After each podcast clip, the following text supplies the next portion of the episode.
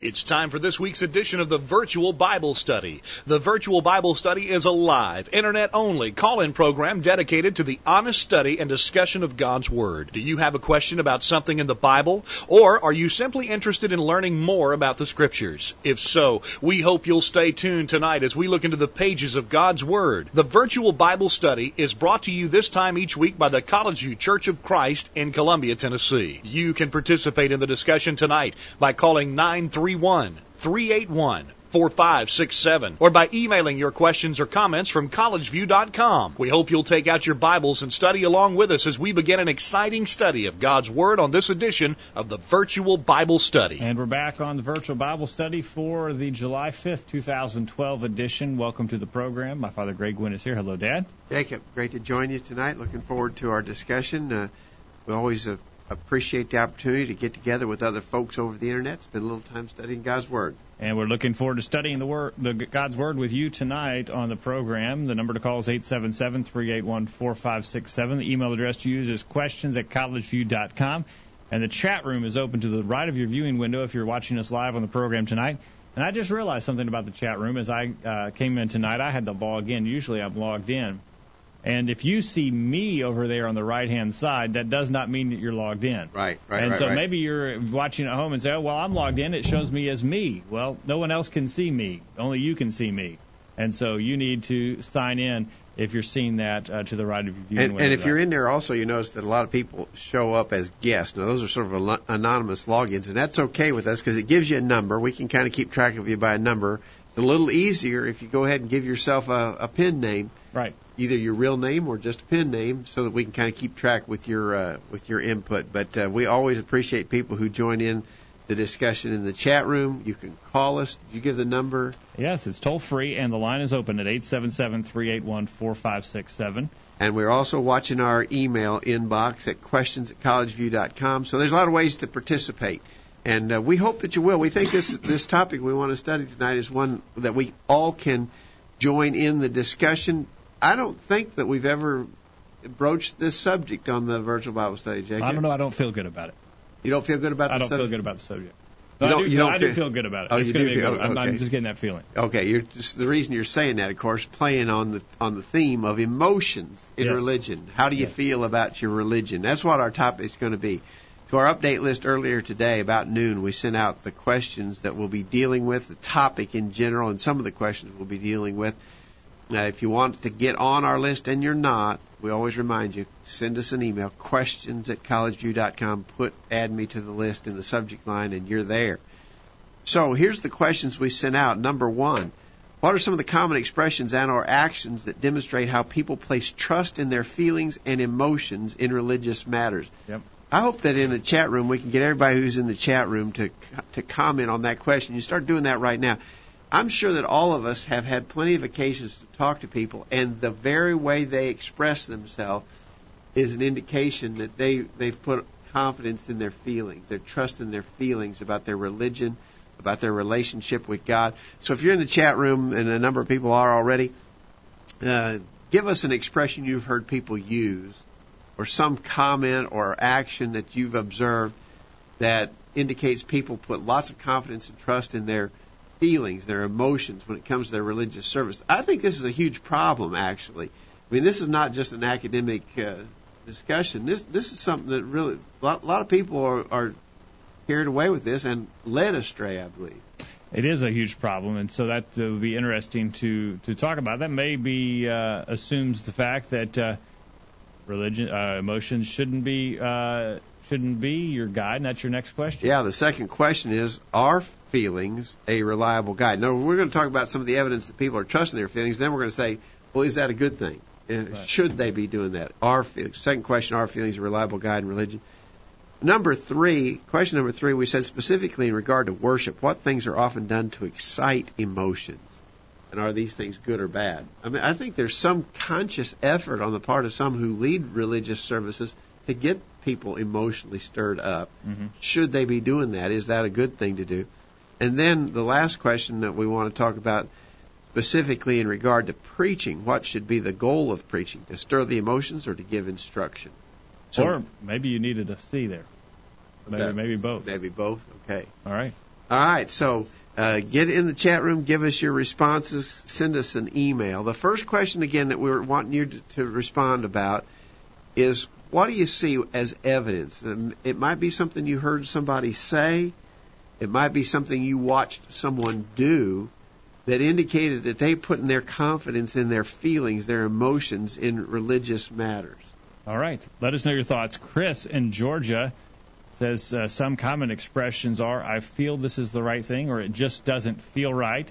I don't enjoy a cappella singing. I don't get anything out of the service. Some people demonstrate their trust and emotions by clapping during song service and holding up hands. So, Chris, uh, really uh, brings up lots of different uh, topics there. All right. Before we get, let me comment about what he said. But somebody in the chat room is acting like they're not getting, we're not getting out to them, Jacob. Uh, so, uh, well, are others of you getting us in the chat room? Yeah, we'll see about that. Uh, yeah. yeah. Okay. So Chris mentions, and I think he's got some common ones here. I feel this is the right thing, or it just doesn't feel right. Well, those would be obvious expressions indicating that their confidence is in the feelings. Uh, or I don't enjoy a cappella singing. I've, I've had people tell me that. I, I, uh, uh, and then he says, I didn't get anything out of the service. Well, what were you looking for? You know, yeah. that, that goes to yeah. what you're anticipating, what you're desiring to get out of the service. So, and then he mentions clapping during the song service, holding up hands. Uh, all of those, I think, are great things Chris suggested in his email. Interesting things in the chat room fil- filtering in, and your comments are welcome there. We look forward to them. Yes, 759 says after, after asking my aunt-in-law why she doesn't use book, chapter, and verse, she emotionally said, "It's what we believe with our hearts. God looks at the heart." Now, there's a lot of fallacy in that expression. Well, God does look at the heart. Yeah. I mean, there's no doubt about that. That's the, yeah. that's the truth. But what we believe in our heart can be true or wrong. It does not false. determine truth. It doesn't determine truth. A lot truth. of people believe that um, murder is justified in certain circumstances. Yeah. And uh, God has forbidden murder. So you know, I mean, wh- where do you where do you stop with that? Uh, you know, uh, good maybe a good uh, example, biblical example of that very sort of thing. Paul said in Acts 26. Paul was telling his story about how his life had gone. We know he had been a strong persecutor of the church before he was converted.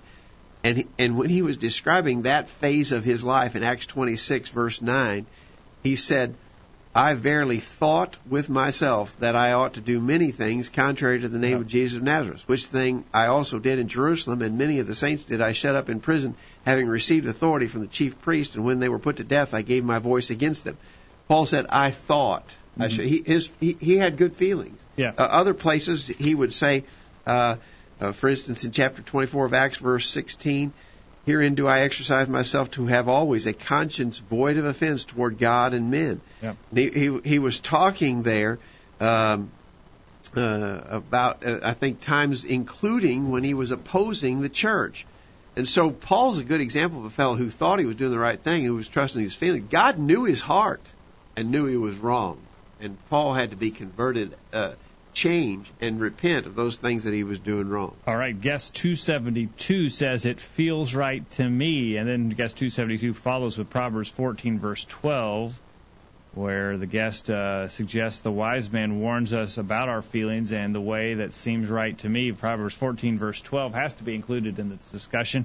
Proverbs 14, verse 12 says, There's a way which seemeth right unto a man, but the end thereof are the ways of death. Exactly right. Very so you good. can't just t- trust your own feelings, your own think so's. All right. Uh, I guess 211 goes back to a time in the Old Testament which everyone did what was right in their own eyes. And uh, they were not pleased to God when they were doing that. Exactly right. Uh, I've got a list of some some expressions that maybe would go along with the discussion. Evidence that people are trusting. Remember, our question is, what are the evidences that people are trusting their feelings and emotions in religious matter?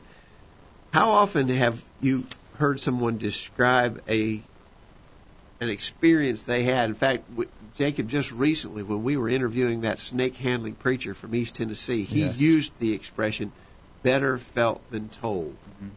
Well, that's that's emotionalism, right? Right. In other words, he was saying, "Well, you know, we were asking him, how does God?" He he said that God would even tell him which snakes to pick up and which ones not to handle. Yeah. You know, how, how do you know? How do, does God? How does God? Well, and it was just a feeling. It it's a feeling. It, it, Better felt and than you couldn't explain it. There wasn't necessarily a message. You just sort of got a feeling. Yeah. And so here's a guy handling snakes because he has the feeling. That's why, of course, he's been bitten and nearly killed by a snake, but he still feels he feels Yeah. it's what he ought to do. Yeah. Um, in a lot of those kind of assemblies, and you know, Jacob, harking back to that episode where we interviewed that snake handling preacher, we looked at a video of some of the things they were doing there. Right. Uh, a lot of rhythmic music, a sort of hypnotic kind of uh, preaching that it's Yeah. done, clapping, uh, people claiming to feel the Spirit's movement, you know. Right. Uh, all of those kind of things indicate that people are trusting their emotions. In those kind of assemblies, it's also common to uh, hear reference to the mourner's bench. Here's a guy who wants to be saved. And so what he's doing, he goes to the mourner's bench and he pleads and begs and prays and urges until he, he prays through. That's the expression. He prays through. And he finally makes contact with God. Then God gives him this feeling. Mhm. And he knows that he's saved because Yeah. he because he experienced this sort of thing. Um, uh, I tell you somebody else. It's, it's not just the Pentecostals or the or the charismatics, the snake handlers. The Mormons teach a trust in faith, in feelings over faith, uh, over over or over truth-based faith. If you've ever studied with the Mormons and asked them, how do you know that the Book of Mormon, the other writings of Joseph Smith, are from God? Mhm. They'll tell you to pray about it, and God will give you a feeling. Mm-hmm. And I've asked before, what's that feeling like? How will I know? They said, well, it's just a warm feeling in your heart. Uh, I said, is it? Di-? I've actually asked him. I don't. I, I guess somewhat disrespectful. I said, is it like the warm feeling I get when I eat Taco Bell?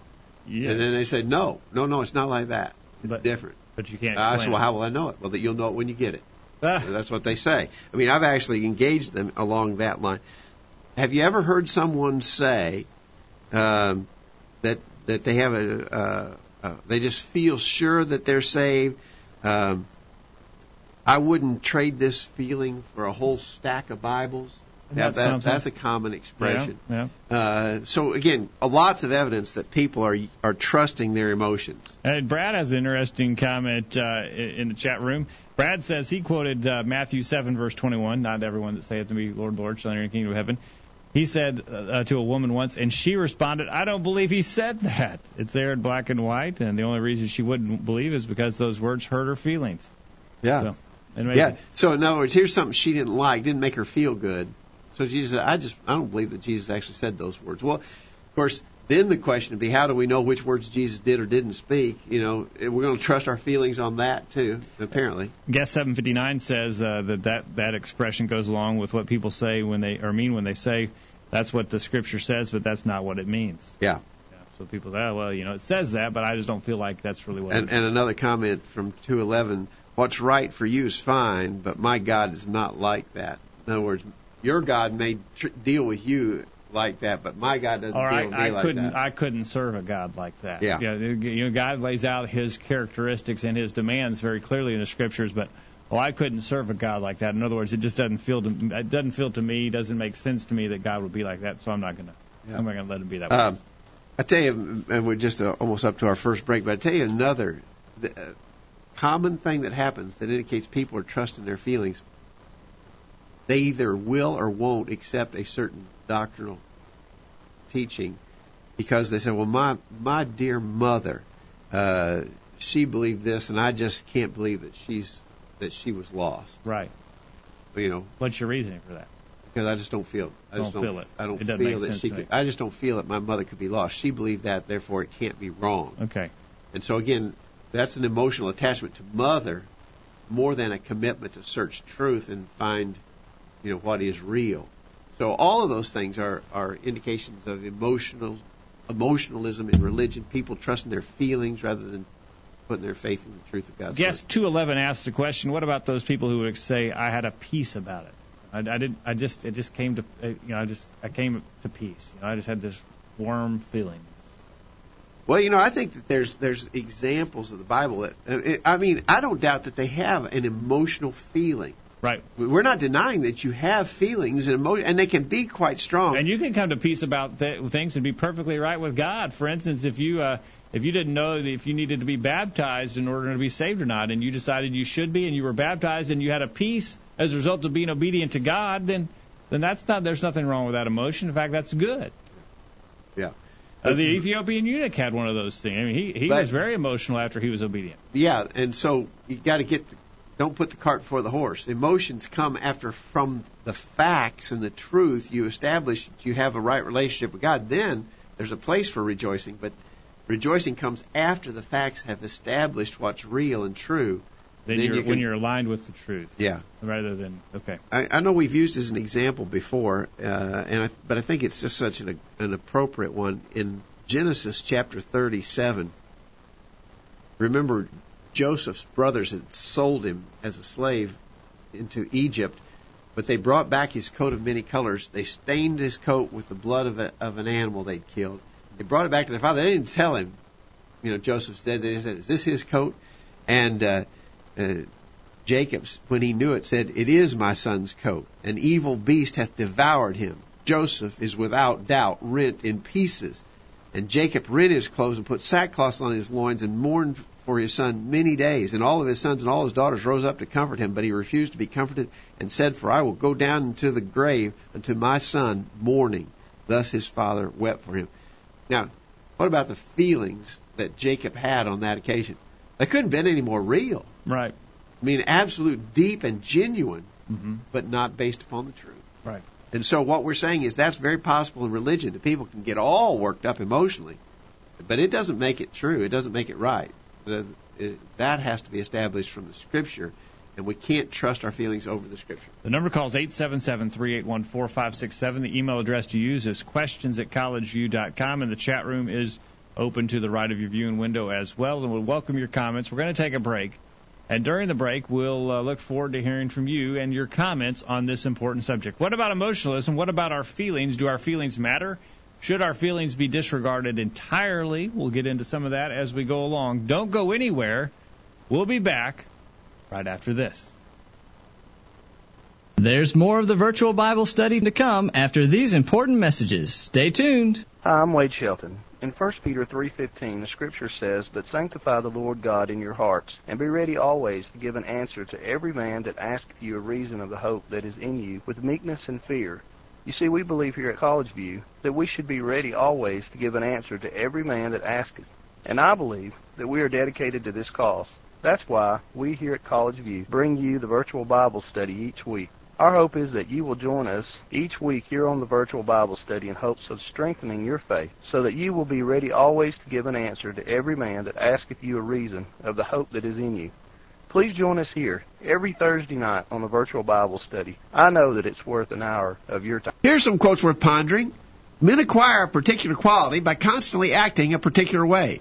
You become just by performing just actions. You become temperate by performing temperate actions. You become brave by performing brave actions. The actions of men are the best interpreters of their thoughts.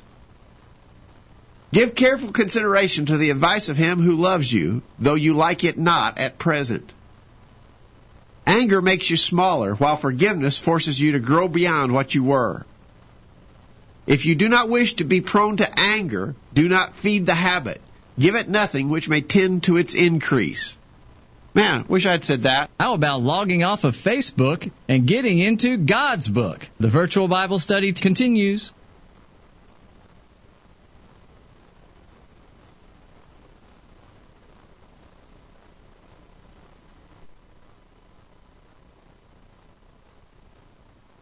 Back on the program tonight, and uh, we welcome you back as uh, we're uh, getting uh, situated here. A little dead air there. We did have dead air. Jeff is behind the controls tonight. We're glad that, That Jeff was, is but here. that wasn't Jeff's fault. No, it wasn't. It was my fault.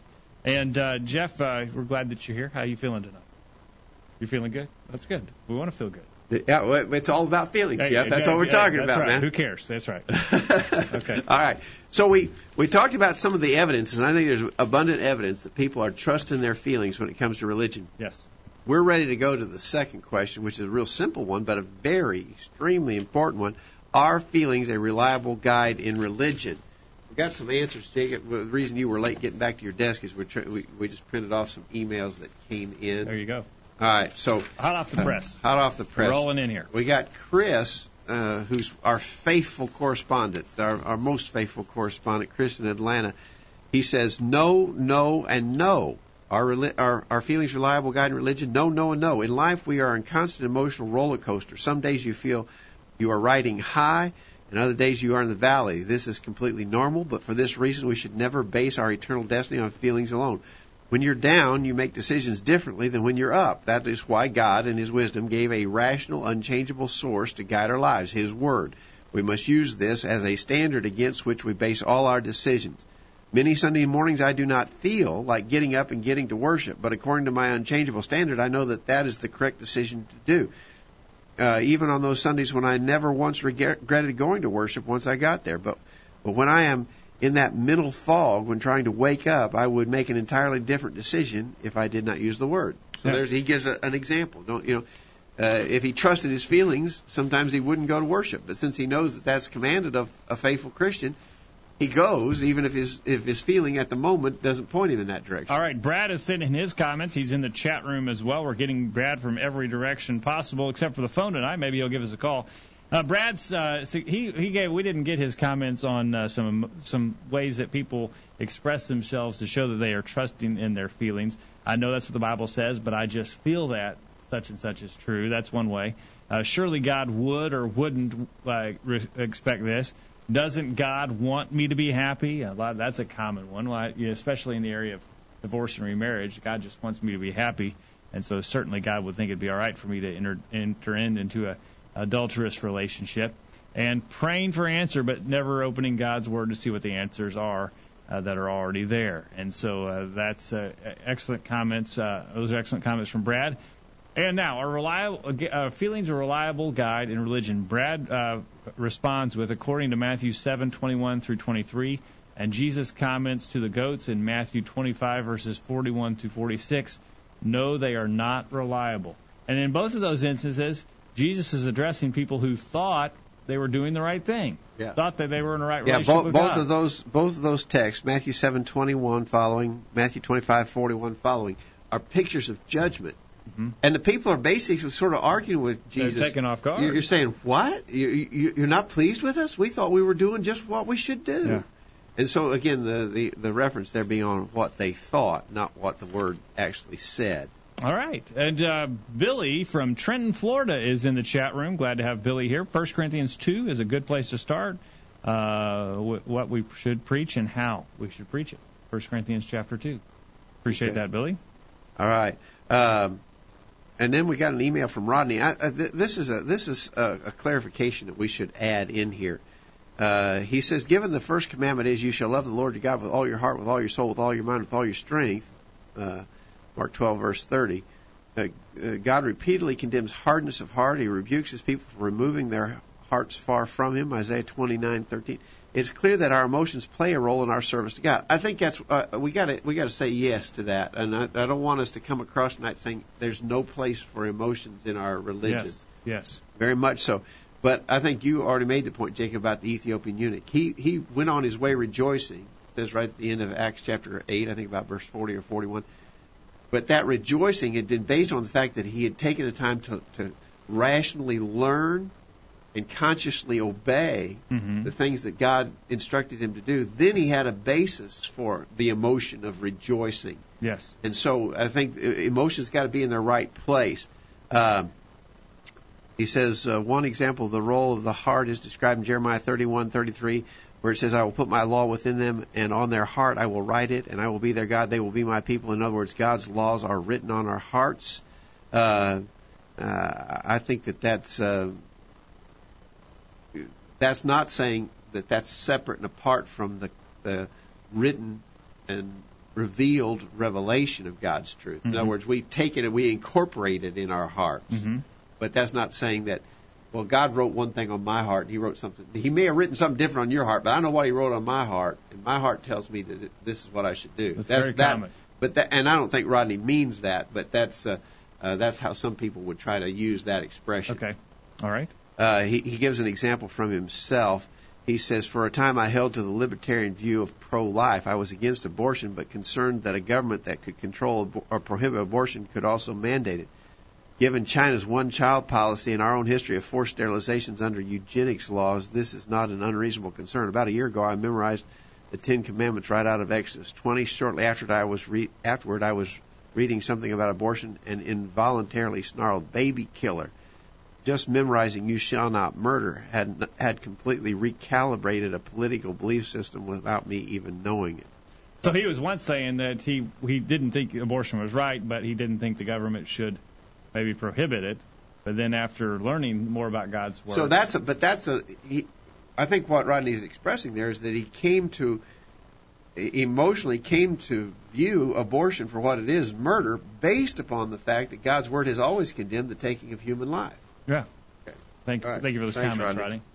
All right, 877-381-4567. Questions at collegeview.com. The chat room is filling up tonight, and uh, remember, if you see yourself listed as me in the chat room, you're not signed in. So sign in, and other people can see you, uh, and uh, you can share your comments with other listeners. John uh, Duvall is in the chat room tonight. Glad to have John back. John was here Sunday. John visited us at College View on Sunday. John's got his uh, program. I think they restart. They've been Yeah, off on sabbatical, but I think they restart next week. That's Uh, right.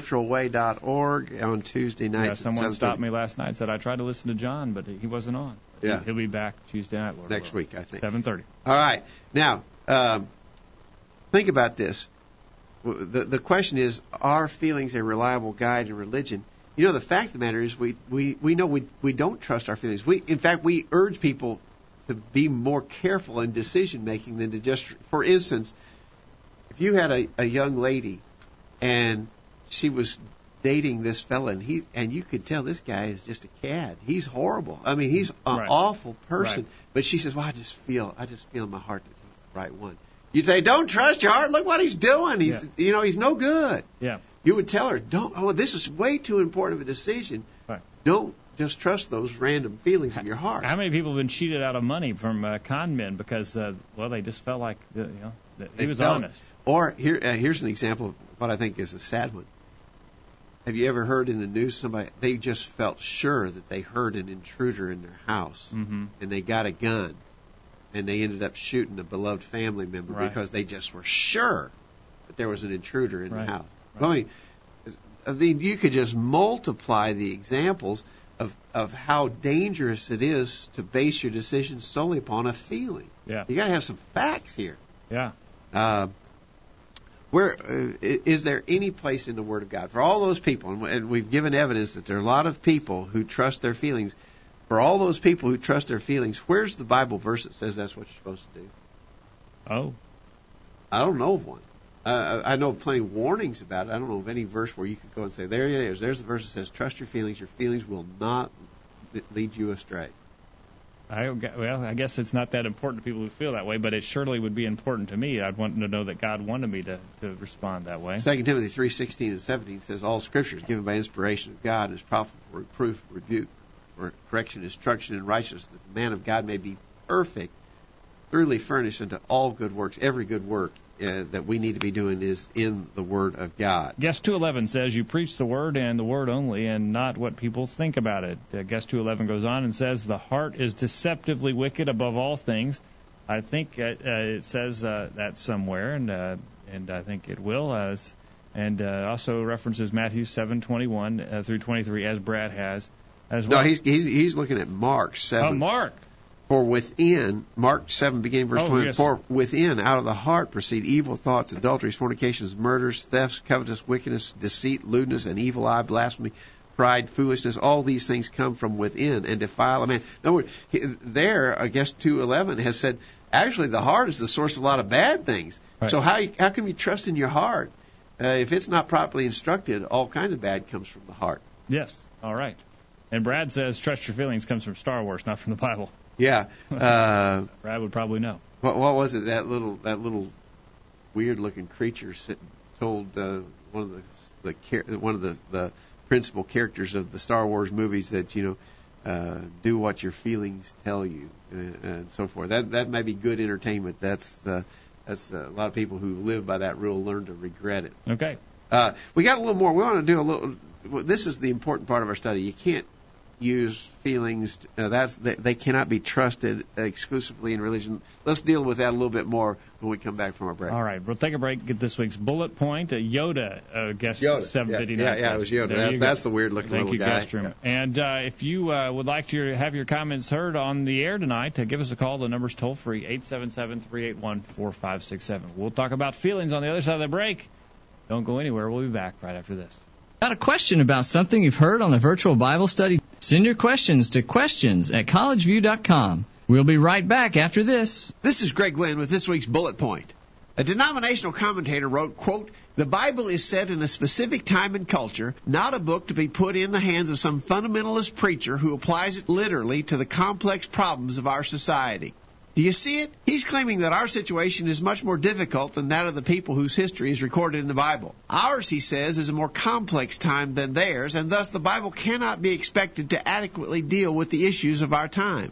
Unfortunately, we've become a self centered people. How common it is for us to imagine that our problems, our suffering, and our troubles are worse and more complicated than those faced by others. This attitude is clearly seen in this commentator's foolish remarks. It would be most interesting to listen as a 21st century Christian explain the complexities of his life to a persecuted Christian of the first century. While he sits at ease with all the latest conveniences in his comfortable modern home, he could try to tell one of those disciples who was, quote, scattered abroad from Jerusalem, Acts 8, verse 4, just how tough it is to live in 21st century America. Or he could list some of his so called problems to God's people of long ago who were, quote, sawn asunder, tempted, and slain with the sword. Hebrews 11, verse 37. Do you see our point? It's so easy to assume that our own troubles are the most challenging ever faced. We all do this from time to time. When this happens, it would do us some good to stop and consider the terrible trials that others have faced throughout the centuries. For that matter, it would be helpful to remember the difficulties faced by many who are living in the world today. Stop fretting and complaining. Stop thinking that your problems are the worst ever faced. Stop being so self centered. Remember others, living and dead, who have faced harder things. Be grateful for your blessings and develop Paul's mindset, quote, I can do all things through Christ which strengtheneth me. Philippians 4, verse 13. That's this week's bullet point. Think about it. Hi, my name is Bob Tidwell, and I want to remind you that the virtual Bible study provides a great opportunity to use your computer for something good. So turn off the TV and gather your family around the computer each Thursday night for the virtual Bible study. God's Word has the answers. Let's get back to studying it. The virtual Bible study rolls along. Back on the program tonight, and we do remind you this program is brought to you by the College View Church of Christ in Columbia, Tennessee. We'd love for you to come and visit with us at any time, or we'd love to hear your comments. And we understand a lot of listeners, most of our listeners are listening to this in a recorded version, and I'm sure that uh, not all of our listeners agree with us and would disagree with us on many things. We'd like to hear from you at any time. We welcome your comments. 877-381-4567, questions at collegeview.com. Those uh, contact uh, air- methods work at any time. Uh, we would welcome you to give, get in touch with us and let us know your thoughts. We're talking about feelings on the program tonight, and we've shown so far that they're a miserable guide and that they have led many astray, and that we must be on guard against trusting our feelings. All right. Uh, guest 347 has made a has just given us a scripture reference. Brad uh, responds that it's a great one.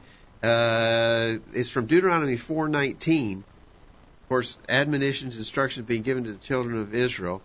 He says in Deuteronomy 4:19, "Lest thou lift up thine eyes unto heaven, and when thou seest the sun and the moon and the stars, even all the host of heaven, shouldest be driven to worship them and serve them, which the Lord thy God hath divided unto the nations under the whole heaven. But God hath taken you and brought you forth out of the iron furnace, even out of Egypt, to be unto him a people of inheritance, as ye are this day." In other words, did did you notice they you, you might look up the stars and the heavenly beings, and you might be driven, Well- or you might feel compelled. The feeling might "Oh, we should build a, a temple to the sun. Yeah.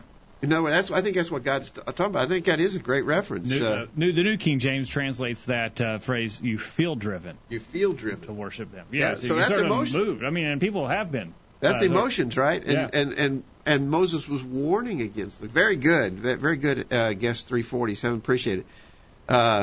Anthony is in the chat room. He says it's probably already been said, but our feelings are highly unreliable. Our consciences cannot necessarily be trusted. 1 Timothy 4 verse 2. And our feelings very frequently lead us astray. Proverbs 16 verse 25. Uh, Brad adds Psalm 29:11. A fool vents all his feelings, but a wise man holds them back. Let's check on his feelings and his emotions, perhaps. Yeah, and guest 211 says uh, from Colossians 2, beginning verse 6, as you have therefore received Jesus Christ the Lord, so walk in him, rooted and built up in him and established in the faith as you have been taught, abounding in it with thanksgiving. Beware lest anyone cheat you through philosophy and empty deceit according to the tradition of men, according to the base principles of the world, not according to Christ. You can be deceived, led astray by those things. You know, that's that's something along the lines that I wanted to bring up. If feelings are reliable in religion, then why is it that people who use that approach end up with contradicting positions? Yeah. Be, because the Mormons and the Pentecostals and the Charismatics and the Catholics and the Baptists all trust their feelings, and yet it leads them all in divergent directions. Right. If, if, if feelings are a reliable guide, how come people who follow their feelings are ending up in different places? Yes, and maybe that gets back to the question: Is does it all does it just matter that you feel good about it? I mean, you can do anything you want as long as you feel good about it. You know, I can I can uh, worship on Sunday if I feel good about it. You can worship on Saturday if you feel good about it. Uh, you can observe the Sabbath if you feel good about it. And I can say it's not required today if I feel good about it. Is that all that matters? God just wants us to feel good about it. He wants us to be able to sleep good at night. Uh, well, obviously no. Okay. I'll tell you another question that's got to go into this discussion. How do I know that the if, if I'm trusting feelings, how do I know that the feelings came from God and not from Satan? Oh. Uh, 2 Corinthians 11, beginning verse 13. Such are false apostles, deceitful workers, transforming themselves into the apostles of Christ, and no marvel, for Satan himself is transformed into an angel of light. Therefore, it's no great thing if his ministers also be transformed as the ministers of righteousness, whose end shall be according to their works. Satan's out there working. And, and so I've got this feeling, better felt than told, a warm feeling in my heart. How do I know Satan's not causing that feeling rather than God? And if I want to trust feelings, I better be sure who, who the feeling's coming from. That's right. And how do you know? There's no way to know yeah. unless you go to an authority. Yeah, you know, the Bible actually uh, tells us that we're supposed to control our feelings. Here's a list of some feelings, emotions that we're supposed to control.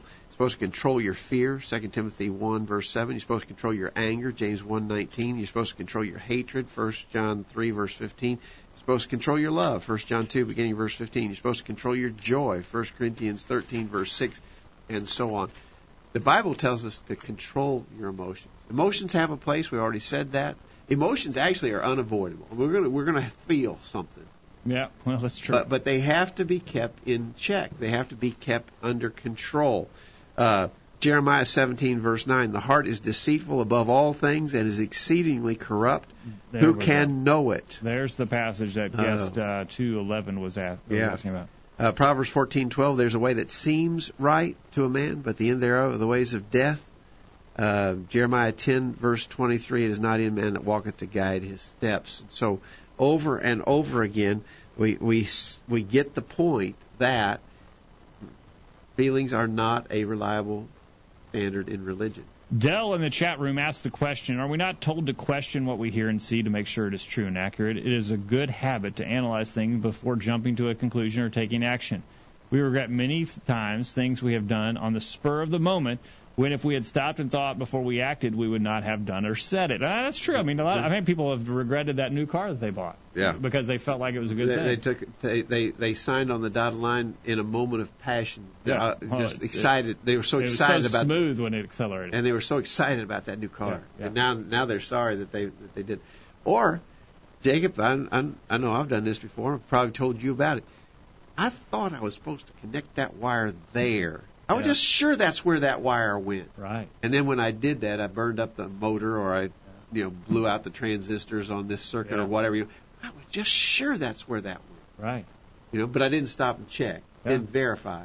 Yeah. Now I'm paying the price for having followed what I thought was right instead of what I could have checked out and been sure was right. I got the nickname Sparky at work for doing that one time. Yeah. Yeah. All right. And that's not always a good thing. No, it's not. All right, so we've dealt with sort of the second question there at length, but I think it's the really important question of our study hour, Jacob.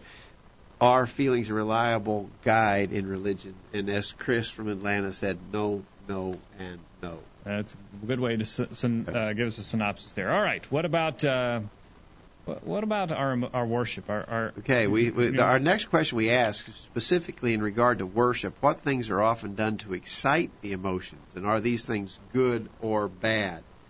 Um, well, uh, in regards to exciting the emotions, uh, we we already talked about some of the things that that are done. For instance, rhythmic music, hypnotic preaching, hand clapping, uh, people shouting out. Uh, uh, you know, praise the Lord or Amen. Uh, you know, lots of things, but but maybe even some things that are not necessarily just exactly in that same vein. For instance, beautiful cathedrals throughout the centuries have been constructed for the purpose of stirring people's emotion. Yeah. In other words, do I need this? Do I need this church building that's 500 feet tall with a spire that sticks up another, you know, 300 feet. And it's got all kinds of elaborate, uh, uh, you know, carvings and engravings around it. And do I need that? Well, no. Well, why do, why do they do that? Because they want to get they want to stir my emotions within me. They're taking, oh, this is a beautiful building. Yeah. Uh, uh, exciting preachers. You know, there's there's a trend. Even I, I'm sad to say, even among some of our own brethren, I think there's a trend that that we want preachers, teachers who they stir the emotion. Oh man, they can make you feel. it. They can hold you in the palm of their hand. They just Right. get you so wrapped up in this emotional message that they're Yeah. The denominations have gone all that way. I, I think even uh, some of our brethren are going that way. Uh, special music, thrilling music. You know, we've talked about instrumental music in the virtual Bible study a number of times, but you know that music sounds good. Yeah. It's pretty exciting. Yeah. It really, really get you get your heart pumping. You know, Right. really exciting. Yeah. That's done for a reason. Yeah. To stir the emotions. Uh, other rituals like lighting candles or dimming the lights. Oh. And again, we're hearing of some of our own brethren do this. Dim the lights, make it get get, get it sort of very emotional atmosphere established. Then there's the clapping, the shouting, uh, the continual amens, Mhm. uh, praise the Lord, all that. You know, uh, someone was telling about uh, that they went to a religious service and and there was, uh, they were amen and everything, and the and the and the preacher was all worked up in in, in a froth and and he just about tripped over the microphone cord. And and he said, "Oh man, that cord! I almost tripped over that cord." And they said, "Amen, praise the Lord." Well, that's meaningless. Yeah. You know that that, that they're, they're even amening that he tripped over the microphone cord. So you know, but all of that is done with a view toward exciting the emotions. Now, our follow-up question is: Are those things good or bad? And uh, what, what's our time factor? We got a minute to discuss that. Well, guess 272 says uh, dim the lights, hold hands, sway to the rhythm of the instrumental music, which stirs the emotions. Yeah, uh, and and I think that's exactly right, and that's what's being done. I think what's really disturbing, Jacob, is that we see some of our own brethren following those trends. This is very evident. It's not new. It's been around for a long time. It's commonly practiced in the religions of men. But unfortunately, the people of God want to be like the people of, of, of the foreign nations, so to speak.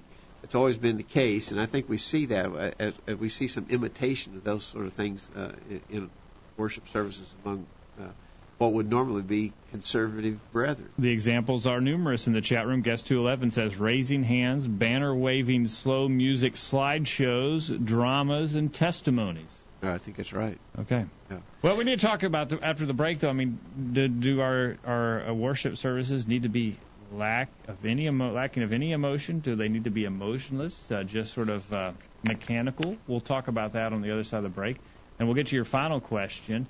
Uh, what should be the f- goal of preaching? Should it be to stir the emotions or to give instruction, or can you have a little of both? All right. Well, We'll ask that question. all right. All right, we're going to go to the top of the hour after this. Get in and uh, get your comments heard now. Don't go anywhere. We'll be back right after this.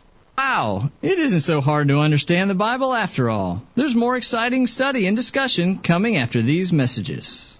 Hello, everyone. I'm Monty, a member of the College View Church of Christ. So, you've been hearing all about the College View Church of Christ on the virtual Bible study and are interested in finding out more about the church. But you live hundreds of miles away from Columbia, Tennessee, and can't come and visit with the congregation to find out more. There's no reason to fear. After all, we live in the 21st century. Here's what you can do to find out more about the College View Church of Christ. First, why don't you check out our website while you're listening to the virtual Bible study? You'll find important information about the church there, including bulletin articles there on various subjects, and can even listen to sermons that have been presented at the College View Church in the past. Secondly, if you have questions about the church or about any Bible teaching, why don't you send an email to us and let us know how we can help? Send your questions to questions at collegeview.com. That address, once again, is questions at collegeview.com. We can even have a personal Bible study with you over email if you desire. And finally, if you would rather talk with someone in person, give us a call at 931 381 4567. That's 931 381 4567. You can call this number anytime. If you don't get an answer, leave a message and we'll call you back as soon as we can. We're glad you're listening to the virtual Bible study and hope to hear from you soon. We're tracking the trends on the virtual Bible study. About 70% of Americans have been married at least once, according to the 2010 census.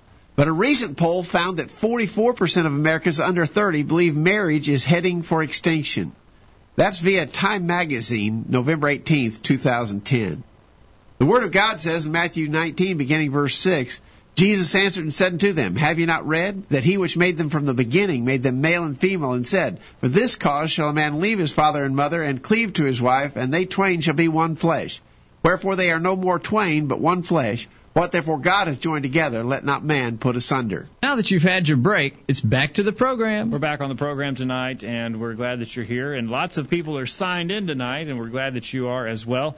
Uh, guest uh, 381 says, Faith comes by hearing, not feeling the Word of God, Romans 10, verse 17.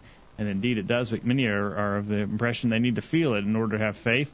And uh, guest 211 continues with the examples humor, oratory, and raising or lowering the vo- volume or pitch of voice. Well, that could be, I guess, in order to maybe whisper. Uh, uh, bit, yeah. again, you know, someone says, "Well, is it is it always wrong to have any element of humor? Is it always wrong to raise or lower the intonation of your voice?" I don't, not necessarily. you had to but raise your voice the other day when my daughter was losing it. but if it's done specifically to elicit an emotion, an emotional response or reaction, and I mean, what's the motive in that? Uh, you do we, do we add? I think you got to be real careful with putting too much humor in in a religious service and a, in a sermon. But if you do a little bit of that to illustrate a point to make it rememberable, you know that I don't think that's necessarily wrong. But if the whole po- if the point of it is simply to get people's emotions stirred, then what's the motive behind using humor or using uh, lowering your voice, raising your voice, so forth? I think that, that's a worthy question. Uh, guest uh, 759 references the televangelist Joel Osteen. The, the, the man that is such a smooth talker is the TV evangelist Joel Osteen.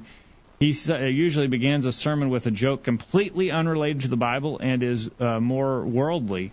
This gets people laughing. Then he has a chant, uh, has a chant as they hold their Bibles high. Then he preaches some motivational speech, rarely utilizing Yeah. one scripture. I've seen it. I've seen him. He's got this this this little saying that they all say in unison, uh, and it's, it's repetitive. Oh, really? Uh, but again, that's clearly geared to stir up emotional response. All right. Uh, guest 211 says the smiling heretic I've heard him called.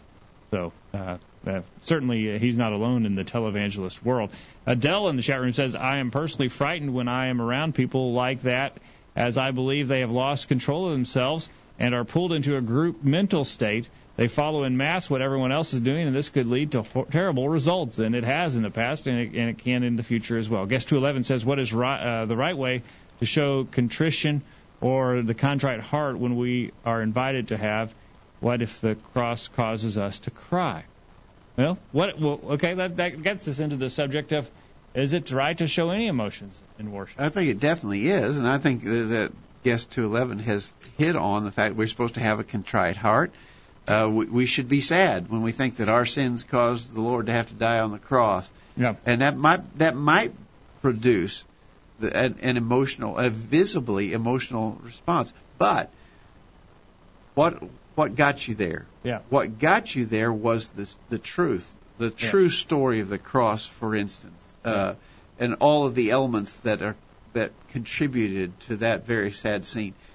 But And, and so it's not wrong to have an emotional response to the truth, but that's that response comes from the truth, not independent of the truth. All right. To Brad in his answer says preachers tell inspirational stories instead of teaching from the Bible. Song leaders or music directors pick songs for their musical qualities rather than their messages. In fact, some of those songs' messages have no biblical support at all, not to mention the purely instrumental pieces. I've heard of churches that em- employ dimming the lights to enhance the message. Dancing and clapping happen some places, but there's no New Testament support for such behavior. There's nothing wrong with an inspirational message, but that message ought to be based, for example, on Joseph, Josiah, Esther, or Timothy, or at least be illustrative of some of uh, some legitimate Bible principle. And a song in which the music uh, perfectly complements the lyrics is a wonderful thing, but I'd better be able to find a foundation for those lyrics somewhere in the Bible. With regard to dimming lights, if you have to employ the, the, uh, theatrical techniques to bolster your message, the message probably struggles to stand on its own anyway. Yeah. Thank you, Brad. That's right. Chris in Atlanta says uh, many denominations use instruments to worship or speak in tongues. Neither of these are scriptural. One act that can be fine is when a gentleman doing announcements, the song leader and the and the speaker have a smile in their voice and speak like they're glad to be at worship instead of looking right. and speaking like someone just shot their dog. if the men leading in worship act as Sometimes though they sound like somebody shot their dog. It sounds like the dog has been shot. if the men leading the worship act as though they are happy to be there, then that generally sets the mood for the entire audience. The converse of this is true. I see this as scriptural. We should all understand who we are there to worship and have an appreciation of what it means to worship the living and almighty God. We have an amazing privilege and should act accordingly. I, I like what Chris said there. And I think that's the bottom line here. We were asking in worship, are emotions good or bad? What kind of things bring about those emotions? Remember when it comes to worship that our primary purpose in worship is to honor and praise God. Right. You know, that's the main thing. In fact, that's the, the principal purpose of our lives is Mm-hmm. to bring honor and glory to God. So, are we doing this for what it gets me? Feeling. Uh, no, in other words, is this a rewarding? I didn't. We earlier in the program, someone said, used the expression, "I didn't get anything out of the worship." Well, we want to get some out of the worship, but bottom line, what's the worship about? It's about serving God. It's not about self. It's about God. So, in all that we're doing in worship, is it for the ultimate purpose of bringing honor and glory to God? As, of course, a, a, a secondary part of the reason why we're, uh, and a secondary but important part of why we worship is to strengthen, edify, instruct one another. Right. And you know, so if if they, they dimmed the lights and, and they lit some candles, you know what? I didn't learn anything from that. Right. I, I didn't gain anything from that other than a feeling. And Right. the feeling that, that that kind of feeling is not beneficial. I mean, it doesn't help me. Yeah. So when it comes to worship, we make these decisions. Is it good or bad? Well, what did it? You know, where did it come from? What's? It's not wrong to have feelings. We're supposed to have feelings, but where did the feelings come from? What elicited those feelings? Was it based upon the truth of God's word? We have time to take your thoughts. Uh, if you'd like to chime in in the chat room tonight, uh, please do so. Let's get to this question about preaching before we're. Uh, Yeah, we're just almost out of time. Uh, in regards to the preaching, we ask, what should be the goal of preaching? To stir emotions or to give instruction? Well, in regards to that, um, Let's get Chris's answer. It, the Okay. primary objective should be teach. Lessons that are purely for emotion are virtually worthless. An effective teacher will be able to use voice inflections and hand motions that stir up the appropriate emotions that will aid in the retention of the material. There's nothing wrong with this as long as there's substance there's substance to the message and the inflections and emotions are done decently and in order. all right. And Brad uh, says both. We should, preaching should stir the emotions and give instruction. He says we should look for both, but the emotion stirred should be a reaction to sound Bible teaching, not the other way around. According to Hebrews 10:24 and 25, we are to stir each other up to love and good works, but we do that with exhortations that Paul wrote and the words of Moses and Jesus. I need to be provoked to sadness and repentance, Romans 5, 6 through 8. And any of the crucifixion accounts do that really well. I need to be provoked to joy, and Paul's teaching about my adoption into God's family in Galatians and Ephesians, and John's record of heaven in Revelation do a good job of that. I need inspiration to be a better husband, father, and brother, and the New Testament is full of things that serve that purpose very well. When emotion comes first, we feel bad for folks who have made admittedly poor marriage choices and we rationalize divorce for reasons that Jesus does not authorize. When emotion comes first, we can't bring ourselves to withdraw from a brother who persists in sinful behavior because to withdraw from him would be too cruel. When emotion comes first, Jesus is only one of many ways to heaven because a loving God just would not send millions of decent Muslims and Hindus to hell. When emotions come first, I don't look for a job because I'm waiting for God to lead me to the job He wants me to have. When emotions come first, we are so proud of our daughter for winning first place in the swimsuit competition. When emotions come first, we can't bring ourselves to push strict religious rules on our kids because we're afraid it'll push them away from the church. And he says I could go on. Thank you for that. No, uh, but I, I think, uh, Brad, you're just spot on there. Uh, yes, there's a place for emotions, and, and the Bible has plenty of information in it that would provo- provoke us to emotions. But when we allow emotions to be first, apart from the truth upon which they must be founded, then we get into all the things that Brad just suggested there are, are problematic. All right, good comments there. So I guess uh, they, Brad and Chris answered the question for us. Yeah, uh, but I would just add a couple of things. I think clearly that our our teaching and preaching should be primarily to convey a message so that people can understand it. Uh, we are commanded to understand Galatians 5:17. Be not unwise, but understanding what the will of the Lord is. And if we're teaching and preaching, our objective should be to cause people to understand. And Um, but with that understanding is going to come an emotional response. It has to. Acts 2 verse 37 uh, tells about people after Peter's sermon. They were pricked in their heart, and that's an emotional response. There was uh, guilt and uh, and shame that was associated with their sin, and uh, and that's going to be a, a, a result of the word being preached. Exactly right. Look, look at the work of the Apostle Paul, for instance. Acts 17, verse 2. Paul, as his manner was, went into them and three Sabbath days reasoned with them out of the Scripture. In verse 17, he disputed in the synagogues with the Jews and with the devout persons in the market daily and with them that met with him. In chapter 18, verse 4, he reasoned in the synagogue every Sabbath and persuaded the Jews and the Greeks. 18, chapter 18, verse 19, uh, he he entered the synagogue and reasoned with the Jews. Acts 18, verse 28. He mightily convinced the Jews, and that publicly, showing by the Scriptures that Jesus was the Christ.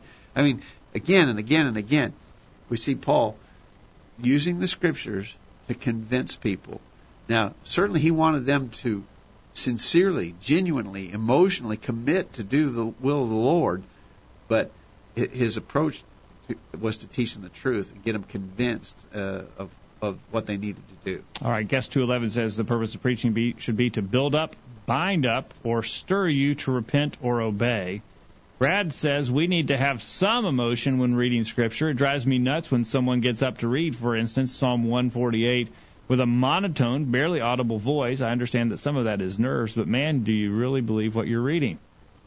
We should we should it should be clear all of our worship for both the preacher, the song leader, whoever leads prayers, reads scripture, it should be clear that we have a deep, heartfelt conviction uh, in, concerning the things that we're doing. Uh, but again, emotions have got to be kept in in check in their proper place because obviously it's easy for people to let their emotions run wild and let their emotions become more important to them than the truth of the scripture. The emotions seem to be the objective. Yeah, in for those yeah, for those kind of people, yeah. Yeah, rather than that, rather than the result, they seem to be the objective. Yeah, I think Okay. that's right. Okay. All right. Well, we've had a good discussion, and uh, you know, I sort of feel like we ought to just end it right here. You got a feeling that I got a feeling. Uh, have you looked at the clock, or you just feel like Well, time's up? Uh, I'm, I'm looking at the clock too, Okay. and, well, and as a result of looking at the clock, the feelings are following here. okay. All right.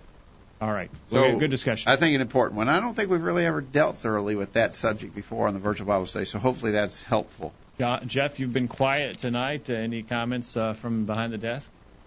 All right. Well, we'll leave it at that. Thank you uh, for the discussion tonight, Dan. Thanks, Jacob. Thank you to all our listeners for helping out and for your good comments in the chat room. And uh, thank you, Jeff, for being here on the program. We hope that you'll make plans to be back here this time next week for another edition of the Virtual Bible Study. In the meantime, we encourage you to put God first in your life, study His inspired word, the Bible, and live by it every day. You'll never regret it.